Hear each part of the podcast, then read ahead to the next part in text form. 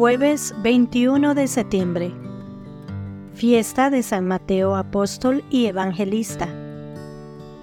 Evangelio según San Mateo, capítulo 9, versículos del 9 al 13.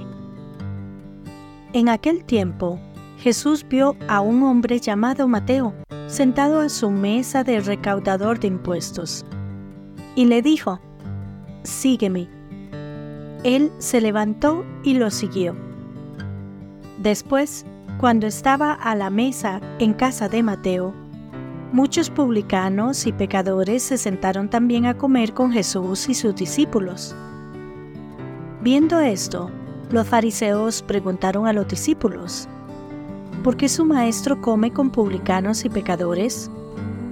Jesús los oyó y les dijo, no son los sanos los que necesitan de médico, sino los enfermos. Vayan, pues, y aprendan lo que significa yo quiero misericordia y no sacrificios. Yo no he venido a llamar a los justos, sino a los pecadores. Palabra del Señor. Gloria a ti, Señor Jesús. Reflexión. La primera lectura, tomada de la carta a los Efesios capítulo 4 versículos del 1 al 7 y del 11 al 13, nos insta a vivir de una manera digna de nuestro llamado cristiano. Pablo nos recuerda que cada uno de nosotros ha sido dotado de diferentes dones para la edificación del cuerpo de Cristo. La unidad en la diversidad es un tema central, ya que todos somos llamados a ser un solo cuerpo y un solo espíritu. Estos versículos se entrelazan maravillosamente con la historia de Mateo, una figura poco probable que, no obstante, es incorporada y transformada en un instrumento vital para el reino de Dios. El Salmo 18, en sus versículos de 2 al 15, ensalza la majestuosidad divina al destacar cómo la naturaleza misma es un testimonio elocuente de la gloria de Dios. Este canto no solo enaltece la belleza de lo creado por el Altísimo, sino que además enfatiza la relación constante que Dios mantiene con todo lo que existe. En este contexto, se revela un diálogo incesante entre el Creador y cada ser sin prejuicios ni condiciones, que trasciende las circunstancias y la posición social de cada individuo. El Evangelio nos habla de San Mateo, apóstol y evangelista. Es el reconocido autor del primer Evangelio del Nuevo Testamento.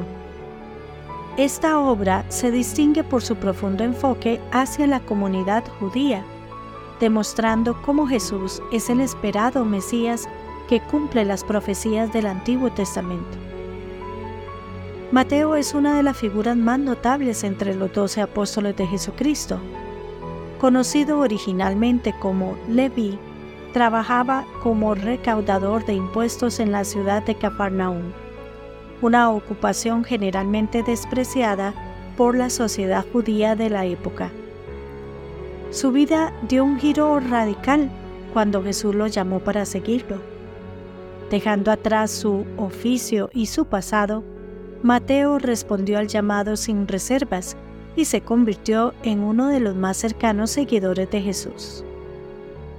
Después de su tiempo con Jesús, Mateo se dedicó a la evangelización, aunque los relatos varían en cuanto a las regiones que visitó para difundir las enseñanzas cristianas. Este discípulo en otro tiempo, recaudador de impuestos, dejó un legado duradero de transformación, compromiso y fidelidad a su misión, y es especialmente honrado en la liturgia católica cada 21 de septiembre. El relato del llamado de Mateo y la posterior cena en su casa es una cápsula del mensaje cristiano en su forma más pura. Jesús, al decir, misericordia quiero y no sacrificio, resalta el núcleo de su enseñanza. El reino de Dios está abierto a todos, especialmente a aquellos marginados y despreciados por la sociedad. Este mensaje rompedor cobra relevancia aún hoy, en un mundo donde las etiquetas y prejuicios aún persisten.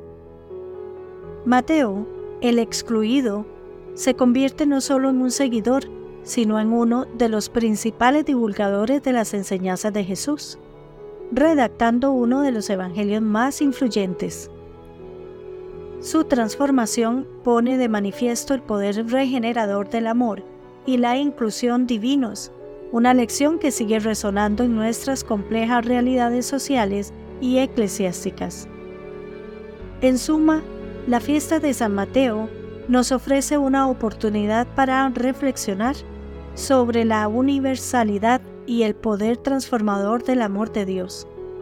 A través de las distintas lecturas, se dibuja un paisaje teológico donde cada uno de nosotros, con nuestros dones únicos y nuestras múltiples imperfecciones, somos llamados a participar en la gran obra de la redención.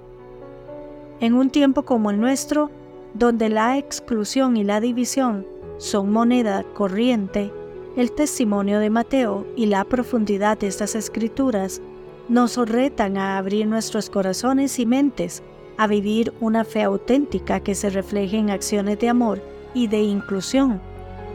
Mateo, transformado por la gracia divina, sirve como un poderoso testimonio que nos invita a examinar nuestras propias vidas y buscar nuestra propia redención.